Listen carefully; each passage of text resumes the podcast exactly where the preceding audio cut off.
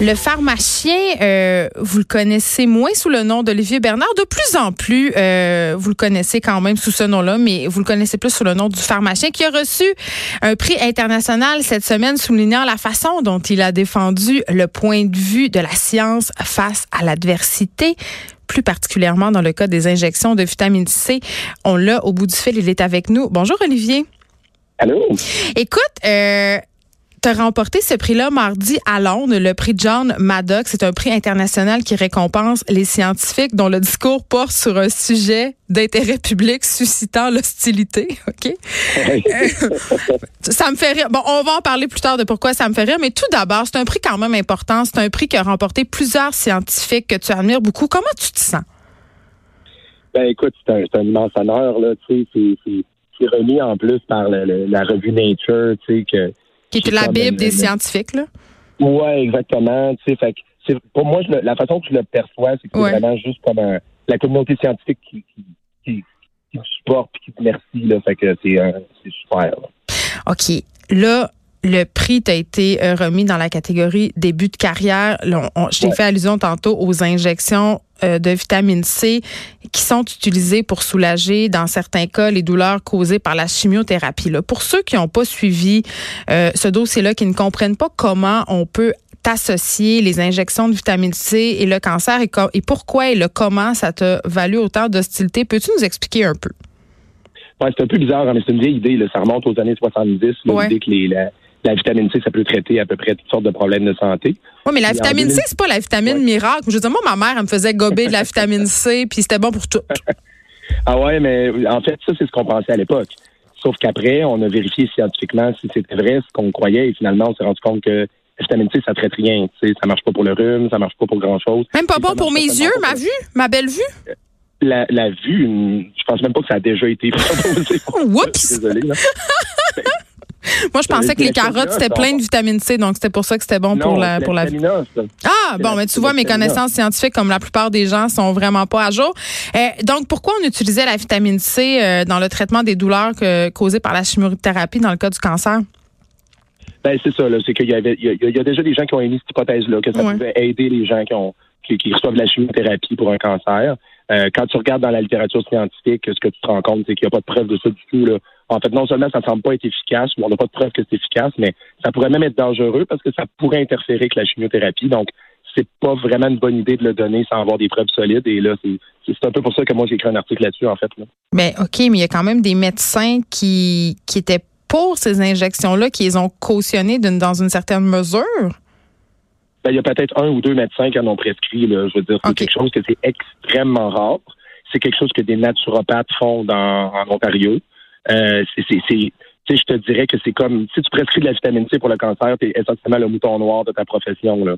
Donc, c'est pas quelque chose d'accepté ni scientifiquement, ni, ni déontologiquement. Oui, c'est ça, parce que toi, euh, évidemment, il euh, y a des médecins qui ont salué ton initiative, des oncologues aussi, parce que de plus en plus de patients leur parlaient de ces fameuses injections de vitamine C-là. Il y a même des groupes Facebook. Il y a tout un mouvement, le pro-vitamine C, un mouvement assez hostile, parce que quand on a parlé, je crois, à tout le monde en parle, ça a déclenché comme une espèce d'opération euh, salissage à ton endroit. Ben, c'était avant ça, en fait. C'est que moi, j'ai eu des mois, là, des, pendant des mois de temps, j'ai eu euh, des menaces, des insultes, du harcèlement. Ma, ma, blonde a eu des menaces de mort. je veux dire, les gens ont essayé de me faire perdre ma job. Ils ont révélé l'adresse d'un endroit où je travaille. ils ont vraiment tout essayé pour me casser. Ils ont essayé de te faire radier de l'ordre aussi des pharmaciens? Ben, ils ont dit qu'elle allait porter plainte à mon ordre, mais je n'ai jamais entendu parler. Fait que, hmm. finalement, ça n'a pas dû fonctionner fort fort. Mais, tu sais, en fait, ça a été vraiment long, tout ça. Et puis, euh, c'est vraiment pas un gros groupe de personnes. Par contre, la plupart des gens qui ont lu mon article, ils étaient bien contents. Là. Moi, je voulais juste que les gens signent pas une pétition sans vraiment comprendre qu'est-ce qu'il y avait derrière ça. Oui, parce que rappelle-nous un peu, c'est quoi les faits par rapport à cette pétition-là? C'est ce groupe de personnes qui faisait circuler une pétition pour que le gouvernement du Québec rembourse les injections de vitamine C. Est-ce que je me trompe? Oui, ben, qui les approuve. Ça, qui n'a pas vraiment de sens parce que c'est déjà sur le marché pour le pour traiter le scorbut. je veux dire, ça, ça existe. oui, cette maladie. Cette maladie, oui, euh, qui est un grand fléau. Et, euh, aussi, euh, et aussi de les rembourser. Et puis, euh, la pétition a quand même récolté 120 000 signatures, ce qui est énorme. mais c'est parce que Olivier euh, Bernard, quand même, les gens, euh, puis je pense que c'est contre ça que tu te bats. Les gens embarquent dans des mouvements, que ce soit, tu sais, sortons un peu de la, de la, fameuse cure de vitamine C, mais que ce soit, mettons, le régime cétogène, les fameuses cures détox. Les gens embarquent dans des espèces de mouvements sans trop se poser de questions. Puis c'est un peu l'espèce d'idée, ah, oh, ma belle-sœur le fait, ça marche. C'est cette idée-là. Là. Toi, tu te bats contre ces idées reçues-là au quotidien. Ben oui, mais en même temps, moi, je, moi, je blâme jamais les gens de croire à des choses ou d'avoir des mauvaises informations. Comment je peux blâmer les gens? Je veux dire, c'est tellement difficile aujourd'hui. Tu sais, 99 de l'information sur Internet par rapport à la santé, c'est faux. Tu sais, comment est-ce que je pourrais dire aux gens, voyons, pourquoi vous croyez à ces choses-là? C'est pas de leur faute si les gens croient à ces choses-là. Moi, le problème que j'ai, c'est quand il y a des personnes qui vont décider de pousser de la mauvaise information, euh, comme ou encore quand des politiciens s'en mêlent. Dans le cas de la vitamine C, c'est ça qui est arrivé. Puis moi, c'est ça qui m'a surtout choqué, c'est qu'il y a un politicien à un moment donné qui a dit moi, la pétition, euh, je vais l'endosser, on, va amener ça à l'Assemblée nationale, on va faire une commission parlementaire. C'est comme attends, c'est des questions scientifiques, ça. Là. Pourquoi est-ce qu'on se mêle de ça au niveau politique? Ça c'est ça qui m'a fait peur. Mais tantôt, on va parler des fake news. Puis, tu sais, euh, je pense que la mauvaise information sur Internet, c'est un fléau. Mais quand même, est-ce que tu n'es pas d'accord avec moi, Olivier Bernard, pour dire que les gens ont quand même une certaine responsabilité de valider l'information qu'ils consomment? Je veux dire, tout le mouvement anti-vaccin, toute la désinformation qui circule, les fausses études. Je veux dire, à un moment donné, euh, c'est ta responsabilité aussi comme citoyen de savoir séparer euh, le bon grain du mauvais grain. Là. Ben, je suis totalement d'accord. Je pense que les, les, le public a la responsabilité de vérifier, de valider l'information. Puis nous, la communauté scientifique, bien, on a la responsabilité de leur parler aux gens puis d'en faire de la communication scientifique. Mm. Mais la vérité, c'est qu'on en fait très, très peu. sais, fait qu'on peut pas non plus blâmer les gens de ne pas avoir accès à la bonne information quand on n'est jamais sur la place publique pour leur, leur, les aider à différencier le vrai du faux. Fait que quand nous, les scientifiques, on parle pas, qui parle à notre place? c'est souvent des gens qui n'ont pas de qualification puis qui ne devraient pas parler de ces sujets-là. Fait que je pense qu'on a chacun notre responsabilité là-dedans. Pourquoi tu penses que les scientifiques n'ont pas leur place dans l'espace public, Olivier? Ben, il y a plusieurs raisons, mais disons que ce que j'ai vécu, je pense que c'est une des raisons. Des fois, tu te demandes-tu pourquoi tu fais ça? Parce que tu tapes des trolls, de la haine, des menaces, justement, ça vaut-tu la peine tant que ça? Ah, ça vaut la peine, écoute. Puis même dans le cas de la vitamine C, hum. c'est un, c'est un, tout petit pourcentage de gens qui ont été super violents avec moi, mais la vaste majorité des gens, là, ils, étaient super contents. Mm. Moi, je m'adresse à ces gens-là. Moi, je m'adresse aux gens qui ont des doutes, qui, qui, se posent des questions, qui sont ouverts à avoir accès à la bonne information. Puis ça, c'est la vaste majorité des gens. Fait que oui, ça vaut la peine d'en faire de la communication scientifique. Faut pas se laisser arrêter par une, une petite minorité de personnes là, qui sont négatifs sur Internet. Non, et qui sont très, très émotifs parce qu'évidemment, il est question de cancer, de souffrance, de mort. Donc, on peut comprendre que les émotions soient à fleur de peau. Dans ce cas-ci, je le comprends. Mais quand je vois par exemple, tu es sorti sur les jus détox et les gens qui se déchirent la chemise sur les publications Facebook, je le comprends moins. Je le comprends un peu moins. Ouais. Sais, l'affaire, c'est que moi, je remets jamais en doute les choix individuels. Hmm. Donc, quand, si une personne veut prendre des jus détox ou veut se faire des injections de vitamine C, même s'il n'y a pas de, de, de, données, s'il n'y a pas de preuves que ça marche ou quoi que ce soit, moi, j'ai aucun problème avec ça. Tu sais, ça m'arrive à tous les jours à la pharmacie, là. Les gens viennent acheter de l'homéopathie, me demandent si ça marche, je leur dis non, puis ils l'achètent pareil. Moi, j'ai pas de problème avec ça. T'es comme le Pierre-Yves McSwain de la pharmacologie, finalement.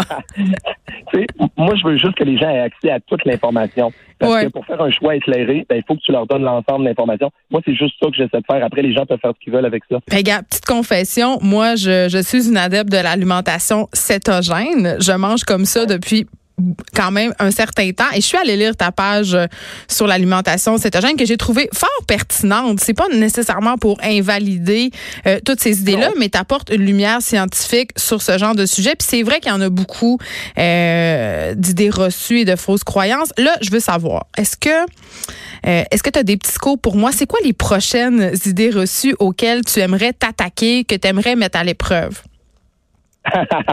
ben, en fait, tu vois, comme là, je viens de terminer la, je viens de terminer de, de, de, ma, ma, ma, la nouvelle saison de ma série télé. Il y en a plein là-dedans, là, des croyances que j'adresse qui sont d'actualité. Par, exemple, euh, ben, les pesticides. Je fais un épisode sur les pesticides. on en a beaucoup parlé. Ben oui, si on parle des pesticides, là, on entend dire que sur l'île de Montréal, on va bannir un pesticide. Tu sais, le, le Roundup. ouais, le Roundup. Euh, tu sais, on entend des choses là-dessus. Après, je fais un épisode sur les bloqueurs de puberté. Donc, les médicaments qu'on donne aux jeunes pour arrêter leur puberté, pour qu'ils puissent réfléchir à sont plus un gars, plus une fille, etc. C'est tous des sujets super sensibles. Je fais l'épisode sur le poids aussi. On entend pas que le poids, il n'y a pas de lien avec la santé. Il y en a-tu il y en a pas? moi, c'est ces sujets-là qui m'intéressent. C'est les sujets qui font réagir les gens, mais. Aimes-tu la confrontation? Non, non, au contraire. Moi, je suis une personne qui déteste la confrontation, mais les sujets sensibles qui font réagir, c'est les sujets les plus intéressants. Parce que quand c'est quand le sujet polarise, hmm. ça veut dire qu'il y a quelque chose là-dedans que on, comprend pas toute la même affaire. Fait que moi, je trouve ça intéressant après ça d'aller fouiller et de dire OK, ben ça c'est vrai, ça c'est moins vrai, puis ça c'est faux. ça veut dire qu'il y a du ménage à faire tu touches définitivement nos petits bobos collectifs. Écoute, Olivier Bernard, félicitations pardon, pour ton prix. On peut écouter en rediffusion les aventures euh, du pharmacien euh, le jeudi à 21h sur Ici Explorer. On peut aussi l'écouter sur tout.tv. Et je rappelle que quand même, tu es l'auteur de trois livres hein, de vulgarisation scientifique. Euh, le pharmacien et le petit garçon qui posait trop de questions. Merci beaucoup de nous avoir parlé, Olivier Bernard. Félicitations encore. merci, c'est super gentil. De 13 à 15, les effrontés.